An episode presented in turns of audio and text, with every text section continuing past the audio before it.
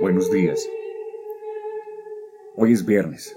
Espero que hayas tenido una semana excelente, con sus afugias, pero de esas afugias los aprendizajes. Espero que hayas sido feliz, que hayas podido hacer obras de caridad en el prójimo, en la persona que lo necesita. Te invito a que invoquemos la presencia del Espíritu Santo. Ahí donde estés, llámalo, invócalo. Sé consciente de nuestra necesidad del Espíritu Santo y de sus dones. Saca un pequeño espacio de tiempo ahí donde estés, en el silencio, o cuando puedas para que escuches esta meditación. En la vida es inevitable la muerte. Es inevitable despedir a nuestros seres queridos, familiares, conocidos, amigos, hermanos, al reino de Dios. Es inevitable. Un filósofo decía, el nacer es el comenzar a morir, y es verdad. Es lo único que tenemos claro en esta vida.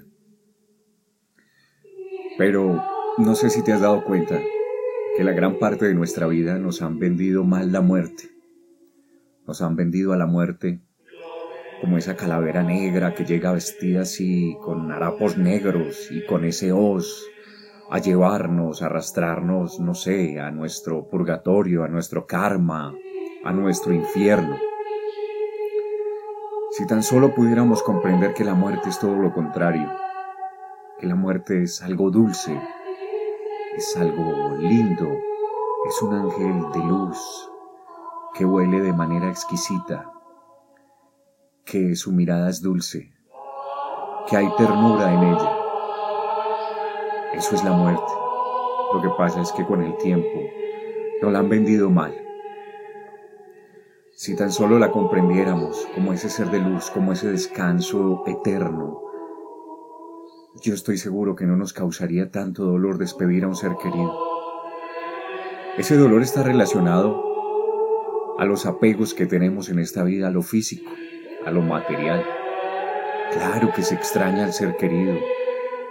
Claro que se extraña ese cuerpo, esas sonrisas, esas caricias de esa persona que se va. Pero esa persona que se va, donde quiera que esté, está feliz. Y nosotros inundados de dolor, de lágrimas, de llanto. San Francisco de Asís, en su lecho de muerte, le, pedía, le pidió a sus frailes que lo pusieran en el suelo, en la tierra.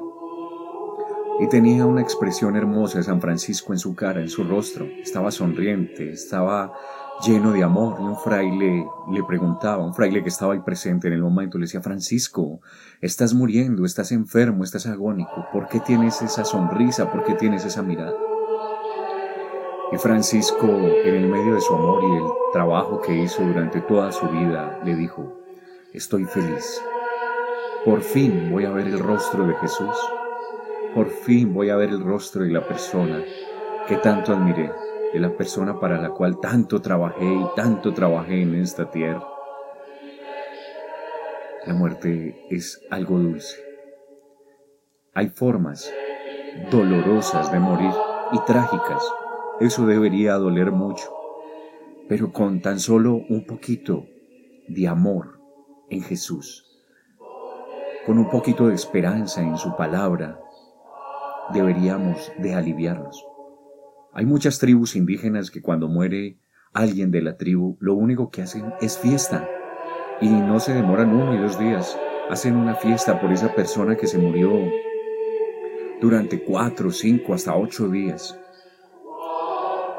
La muerte de un ser querido para nosotros es tétrica.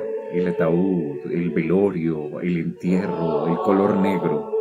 Y muchas personas se quedan con esa imagen. Y esa es una imagen de dolor.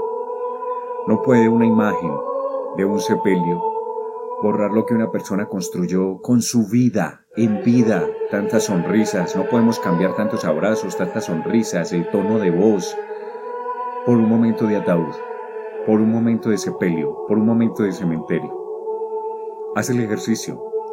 Te invito a que hagas el discernimiento y te quedes con las expresiones, con los gestos, con las sonrisas de esos seres queridos en vida.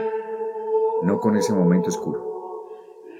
Invoquemos la presencia de la Santísima Virgen María, San Miguel, San Gabriel y San Rafael, y toda su corte de santos ángeles, y que Jesús en su infinita misericordia nos cubra con su preciosísima sangre. Amén. Gloria al Padre, al Hijo y al Espíritu Santo, como era en el principio, ahora y siempre, por los siglos de los siglos. Amén.